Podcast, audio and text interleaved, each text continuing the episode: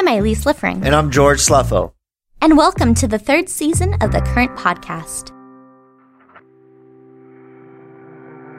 The Current is your deep dive into the future of TV, media, and data driven marketing, all explained in plain English. We talk to the biggest names in digital marketing. And in this episode, we speak with Greg Hahn, co founder and chief creative officer at Mischief. Hahn launched the agency in 2020, or just two months after he was laid off from BBDO.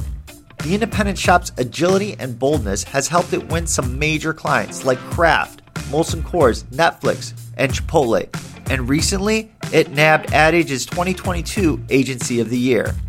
Hahn shares the challenges of launching a new agency at the height of the pandemic, the benefits of taking risks with campaigns, and what he looks for when he hires new team members.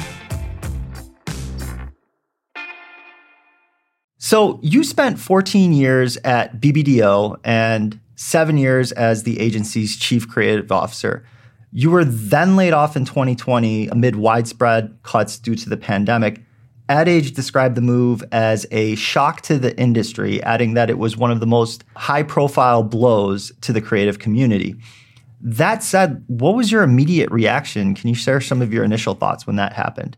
Well, yeah. I mean, I don't know how it, it felt in the industry. I can tell you how it felt to me. It was a surprise. But if you remember back in the times, there was such chaos happening in the early moments of the pandemic. Nobody knew what to expect. And it, it, was just this atmosphere of uncertainty and fear. So when it happened, it was surprising. I was in shock, but also not completely taken by surprise just because the atmosphere was so chaotic. And, you know, I knew a bunch of people that had already been laid off and I knew that budgets were getting slashed. I didn't process it that you know this whole thing would come down to me. I was more looking out for how it affected the agency. You are a much bigger man than I am because during the early days of the pandemic, I was just terrified. And uh, I was I was a journalist then, and I was just like, man, if I lose my job, I don't know what I'm gonna do. But in in your case, within two months, you started Mischief. You partnered up with No Fixed Address, a Canadian based agency. And earlier this year, you guys won Agency of the Year. What have things been like since then? You know, that's that's a pretty wild move. Like I find that fascinating. You know, just to, to go from being laid off and then two months later starting your own agency, and then two years later winning Agency of the Year from a publication like Ad Age. Yeah, the journey's been incredible. It's been a really fascinating experience. You know, as soon as I got laid off, I quickly went into what's next mode. I didn't spend a lot of time just dwelling on it because that would drive me nuts. But what I really started to see was this is an opportunity like no other because everybody was questioning everything. So it was it was like a wide open playing field. And for me, the worst thing to do would be to go back to what we had before because clearly there was something that wasn't working if the system was that fragile. So, you know, I felt like even leading up to the pandemic, things in advertising had gotten really, really difficult for big agencies. So I wanted to be part of what was next. So I saw I saw the pandemic and this whole reset as an opportunity to try something new and invent the future rather than try to recreate the past. So in so doing, I, I, I did a lot of research about what are some interesting agency models, what what's happening in um, platforms like Facebook and and um, Snap and all those kind of things. And I came across a model an agency called No Fixed Address, which seemed so flexible and so built for what's coming that I, I immediately contacted the founder of it and just started talking, not not as a, a way to like let's start something, more of a, a probing, you know, informational interview of what are you guys doing that seems to be different than everybody else. So you know, it all started there. Cut to two years later, yeah, we're agency of the year. That's that's kind of mind blowing. But uh, you know, if you surround yourself with the right kind of people in everybody knows why they're there, um, the results are endless. So I have to ask, and super interesting. So you were at BBDO, a widely celebrated agency with with a great history. Uh, you said that no fixed address. Uh, it was built for what's coming. What does that mean? Like, can you sh- give us some insight on that? There's so many fixed expenses that come with running a big agency, and that's overhead. That is um, if you're a part of a holding company, you pay a lot of holding company fees and real estate. No Fixed Address, you know, built into their name was a super flexible model. They do have an office, but they have people working from anywhere. They they hire people first, location second, And the way they build their clients is open to whatever works best for the relationship, not any set structure. And the most important thing to me was 70% of the revenue goes towards talent, where being from a large holding company, that's usually about 50, maybe tops. So we could hire the best people and have a really small but smart group of people solving problems that um, in the best way, not just based on structure, but based on who's really smart, who's really good for this, and how can we keep it lean and mean and um, focus on problems and agency structure. Yeah, and you know, Greg, um, a lot of creatives dream about opening their own agency. Um, was that something you always like saw for yourself in the future? Did you dream about that at all? I, I, I think you're right. Every creative does have like, if I were to do it, I would do it like this. I usually didn't allow myself to think that way too much because there's so much of running an agency that I don't understand and honestly couldn't um, imagine me doing. And that's all the the HR, the billing, the the scoping. There's just a whole business side of this that I don't have the skills for. So I always thought, yes, I, I could build my, um, my, my magic wonderland creatively, but I, I don't know how that's going to be a successful business. So when Dave and I started talking, he is really good at all that other stuff. And he's been doing this for four years and he knows he, he was running Publicis, you know, uh, he was running some big agencies in Canada. So he knows all that. And what he didn't have was a creative leader in, in the States. So it was like a perfect time for us to get together. And he said, What if I took care of all the stuff you didn't want to do and you just built a place in your vision? And as a creative, I thought that sounded pretty good. Definitely. Is there anything you miss about big agency life? Is there something that you don't miss? It's really different. I mean, big agency life, you you have resources, and when you're running an agency, you're kind of you you do keep one eye on like expenses and things like that. But we've been pretty lucky that um, we've we've had a lot of you know success early that so that we were able to you know invest in the in in the agency without too much consternation. So yeah, there's a lot. I I miss um, the relationships I had with people at my old agency. But advertising is such a small world that you see them and they move around, and you're you're you're never too far from that. Uh, as far as what I like about this structure, so much, and I think it all comes down to freedom and the ability to say no to what you don't want to do and chase the opportunities and really explore creatively what you feel is right. Uh, I, I want to ask this. I want to circle back on on mischief really quickly you guys have obviously soared very quickly, especially in like such a short time. How are you trying to manage all of that while still retaining your identity, which which I want to dive into in a little bit? There's such related answers because it really does come down to one unifying theme, and that is knowing why you're there and what your purpose is. And for us, it's all in the name, mischief. We are there to create work that that creates a stir, and how you manage that is you bring in clients that believe in that same ethos. So the kind of clients you attract are the ones that want to do the work you want to do. So if you're equally aligned and you're growing on that path, then you can maintain your specialness. Where agencies, I think, start to blend together and become commoditized is when they just start taking on any kind of client and doing any kind of work and they don't really stand for anything. That's been our guiding force and what kind of keeps me up at night is how do you remain pure to your vision and grow at the same time? And I think it can be done. It's just you know you have to you have to understand what a compromise does to your um, to your overall vision. And you know there's always trade-offs but um, so far we've managed to find like-minded clients that want to do great things. Some of your work has been um, if not like controversial, but like very exciting so far, I would say. Like, um, you've asked consumers to send noods on behalf of Kraft mac and cheese. You prank kids with Capri Suns full of water. In a marijuana campaign for Jay-Z, Mischief highlighted how ridiculous it is to, that you can like marry your first cousin in more states than you can buy recreational weed. And like the list goes on from there. Um, how do you get brands which are often very risk adverse, obviously, to take these type of risks? Well, there's a couple couple parts of that answer. One is we don't frame them as risks. To us, you know, it's it's written in our manifesto as like a safe space for dangerous ideas. And what we mean by that is like the riskiest idea is the one that nobody pays attention to. So first you have to get people's attention. But the other equally important part of that is we take them on a journey with us. It's not like we present this and say, here's what we think you ought to do. It's very strategic. So all these executions that you speak of, they're all based on a very sound strategy. And it's not like we're just winging it because we think it would be fun or cool. It's based on like a human insight and where the market's going. Um, even something is like send noods, which sounds like it's just all based off of, you know, a common word play. But what that's really based off of was this moment in culture where people were feeling extremely disconnected and also going to comfort food.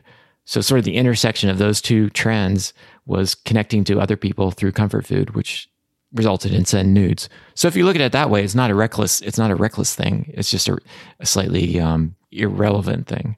You know, especially today, you know, brands need to earn attention by saying or doing something interesting. You know, versus just you know, it's it's like some brands the way they show up. It's like they walk into a bar, they buy everyone a drink, and they expect to be the most interesting person in the room. When it's like that's that's not going to be the case. Um, what do you look for? What does Mischief uh, look for when you guys are like looking to work with the client? Because I'm, I'm sure you guys are in demand, but that's not exactly the agency's philosophy. You're not willing to work with just about anyone. So it's just like, what are you guys looking for when you're looking to work for a brand? Well, first thing before we meet anybody is is what's the brand currently doing. You know, are, are they a brand we want to be partners with? The second thing we look for is a really interesting problem to solve, and that gets us really excited. So, um, you know, once we d- dive into that, then there's usually quickly after you know we get reached out, we'll have an in person or in Zoom meeting, and that's where really you know the make or break decision is: do we feel like we trust each other, like we can get along, like do we like these people? Do they do feel like they respect us? So much of it is just the people who are approving the work that you know it doesn't matter what category it is it's it's really about the people who are going to say yes or no or you know change change the work. If you, if you feel like you could build a trusting relationship with somebody you could accomplish a lot you know and surprise a lot of people just based on the chemistry. You know a lot of our listeners they, they're in the agency world like what do you look for when you're hiring someone? Like what are some like talent indicators that you look for when you're trying to bring someone on your team yeah, there's a few, there's a few things that really stand out, and, and as a creative, it's I you know we look at their work and do they have a unique point of view?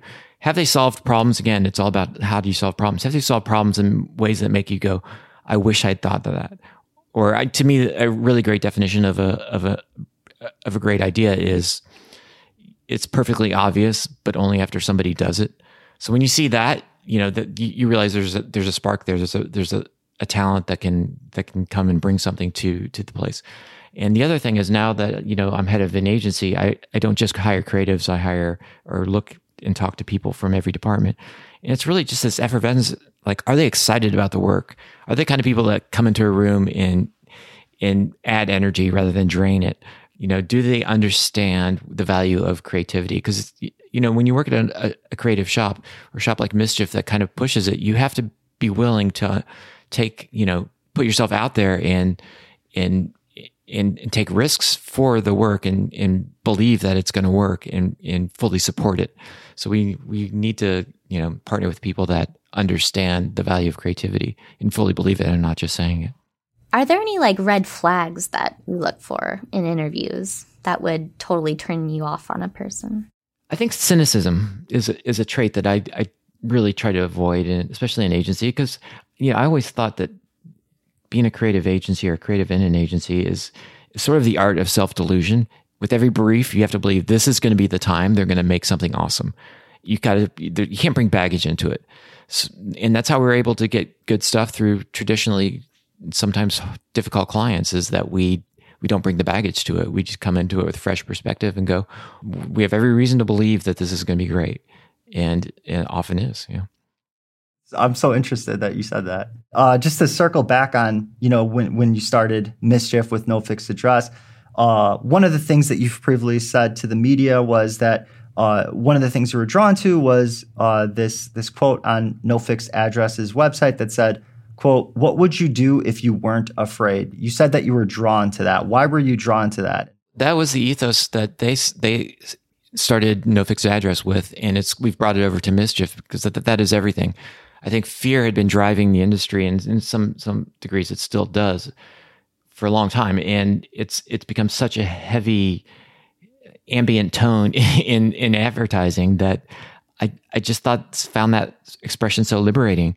You know, when you run by fear, you end up making decisions based on what's not going to get you in trouble versus you know you're playing defense versus offense. You're you're not playing to win. You're playing not to lose.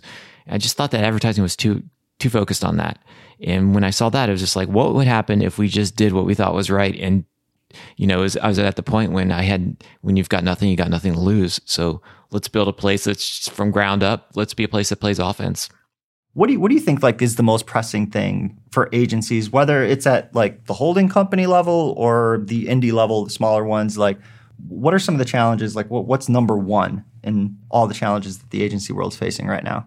For agency internally, agency as a um, as an industry, not strictly talking about clients or the, the media, I think the biggest problem is is how pitches are set up, and I think that you know that that has increased during the pandemic because there's just so much business moving around and you know a lot of new companies starting. So i think there needs to be more process or more structure around how do you uh, engage with an agency as a business and how as a agency not give your services away for free or engage in you know a really costly drawn out spec pitch i just think there's a better way to to build a relationship and that's kind of how we've gotten our most of our clients is we start as a project and that builds a relationship which is a great way to test the water. And nine times out of 10, that's led to more work or agency of record work. You know, can you just shed some light on the the agency pitch process, especially post pandemic, to the people who are unfamiliar? Like, what is that process, generally speaking, like for the agency world, and what do you think needs to change? Well, traditionally, here's how it's always gone, and in, in, in some respects, it hasn't changed that much is a client will come to maybe a consultancy or do it on their own and say, We are in search of a new agency. And this is, uh, I'll talk AOR, not project, because project is a whole different thing, which I think is, is, is working much better. But um, back to AOR work. So they'll put out a, um, a request for proposal, which means they'll reach a you know, handful of agencies. Sometimes that can be 10 agencies. And they'll put out this long questionnaire to, for agencies to fill out. And it takes, it takes, you know, days, sometimes weeks to fill all this out and make sure that the answers are you know uh, are reading and correct and all the data is there. From that, they narrow down, and then they will go meet with agencies. And this process takes, you know, I think KFC took over a year. And This is like six agencies burning a lot of time on this. They will meet with the agencies, and then they'll give them a, oftentimes, which is what I find most kind of frustrating, is they'll give them a spec creative assignment and this is all based off of um, you know one meeting and ask them to solve basically a year's worth of communication in every media every touch point every um, possible activation. And, and, you know do that in a, a period of a couple weeks and come back to them with a couple campaigns that do that. It, the amount of work that that requires of an agency is is monumental. Not to mention the emotional toll it takes on an agency. So I, I, you know, I just think there's a better way to do that. I don't think spec creative is a great test of an agency. I think, I think it's far better to go. Do you like the work they've done in the past? Do you like the people? Do you do you like strategically how they approach problems? Then you should engage them in a in a partnership. I think spec creative is like a false way to work because we like to work very collaboratively. Like we don't want just one meeting for an hour and then we'll go solve your problems. We, we kind of claim that um, Mischief is not a, a tada agency where we come un- unveil the whole you know show. It's a aha agency where we bring you along little bits of um, insight and pieces of work to to you know collaboratively come to the come to the final place. So I, I think the, the whole pitching process is, is somewhat artificial and not a great way to to choose. You know, as as evidenced by like so many eh, clients changing agencies after a year or two. And you know, you mentioned how project work in a lot of ways might be better. Can you explain why? Why project work is better than AOR? I think it's a better way to get to know clients and a better way to um, express a wide range of you know brand work. It just it just allows you to be more nimble and you know you do one project you move to another project. So we're we're probably about 70s at 60% AOR and then we'll always take on interesting projects and we'll leave room for that.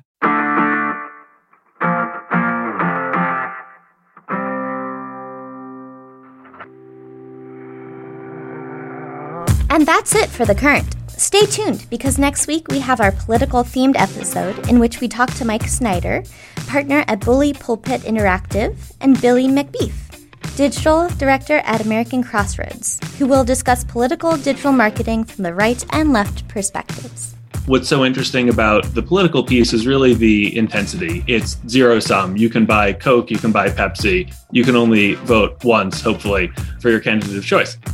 The Current is produced by Wonder Media Network. Our theme is by Loving Caliber. The Trade Desk team includes Cassie Crosby, Yvonne Sikic, Kat Vesey, Melinda Zurich, and Christine Gallagher. And remember, being a creative agency or creative in an agency is sort of the art of self delusion. I'm George. And I'm Elise. And we'll see you next week.